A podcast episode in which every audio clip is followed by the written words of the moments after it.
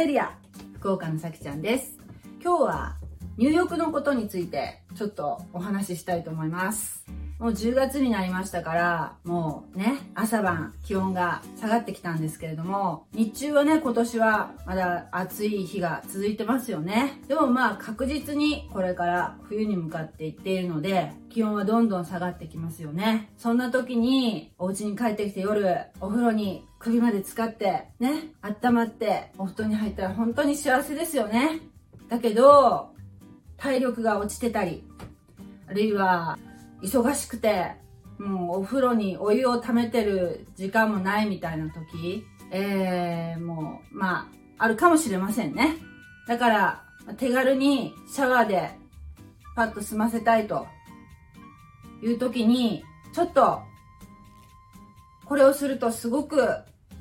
体が温まるよっていうことを方法ですね。ちょっとお教えしますね。これね、介護の現場とかでは、すごく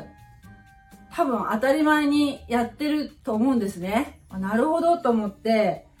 実際自分でやっても、すごく、あの、お風呂に浸かった時みたいに温まるんですよ。どういう風にやるかっていうとね、私はこういう手ぬぐいを使うんですけど、これ100均で買った手ぬぐいなんですけど、かわいいでしょこれ。そうめんって書いてあるんだけど。これね、あの、何でもいいんですよ。タオルでもいいし。一番いいのはね、広く覆えるバスタオルが一番いいんだけど、バスタオルとかだと、バスタオルとか普通のタオルだとね、使った後、なかなか乾くのが遅いじゃないですか。乾くまで時間かかるし、ちょっとね、そういうめんどくささがあるので、こういう手ぬぐいってもう薄いからあっという間に干しといたら乾くので私は好きなんですけどもね。体洗うのにも使えますよ。こういう手ぬぐいはね。すごく便利ですよ。これをシャワーをね普通にこうやって浴びる時にこうかけるだけじゃなくてこれをねこうやって背中にねこうかけるの。腰まで。おかしいねこれ。ちょっと待ってね。こうやってかけるんですね。でここにここにこうシャワーをかけるんですよ。そうね、1、2分ぐらいでいいと思いますよ。そしたら、めっちゃ温まりますよ。背中が多分いいかもしれない。まあもっとやるとすれば、例えば肩にこうやって覆って、もう1枚の手ぬぐいは、こう背中にみたいな感じでこう、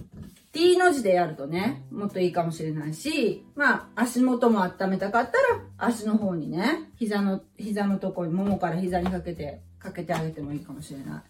お年寄りとかで、まあね、体が大きい方だと、湯船にまでよいしょってこう、やるのとか、あの、お手伝いするのがね、浴槽までつけるっていうのは大変な場合もあるじゃないですか。そしたら、椅子に座って、ああの、洗髪したり、体を洗ったりとか、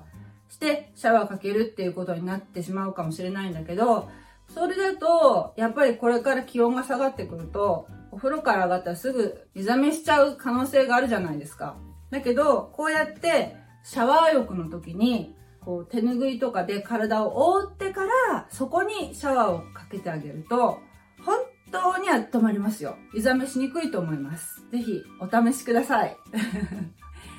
ね、意外となんかあの、介護現場とかでは当たり前のことなんだけど、私たちあんまりそういうことをやってないかもしれないかなと思って、普通に生活してると。ぜひ、えー、浴槽にね、疲れない時とかには、こういうタオルを、タオルとか手ぬぐいを利用したシャワー浴をどうぞお試しください。以上になります。God bless you! じゃあねーありがとうございました。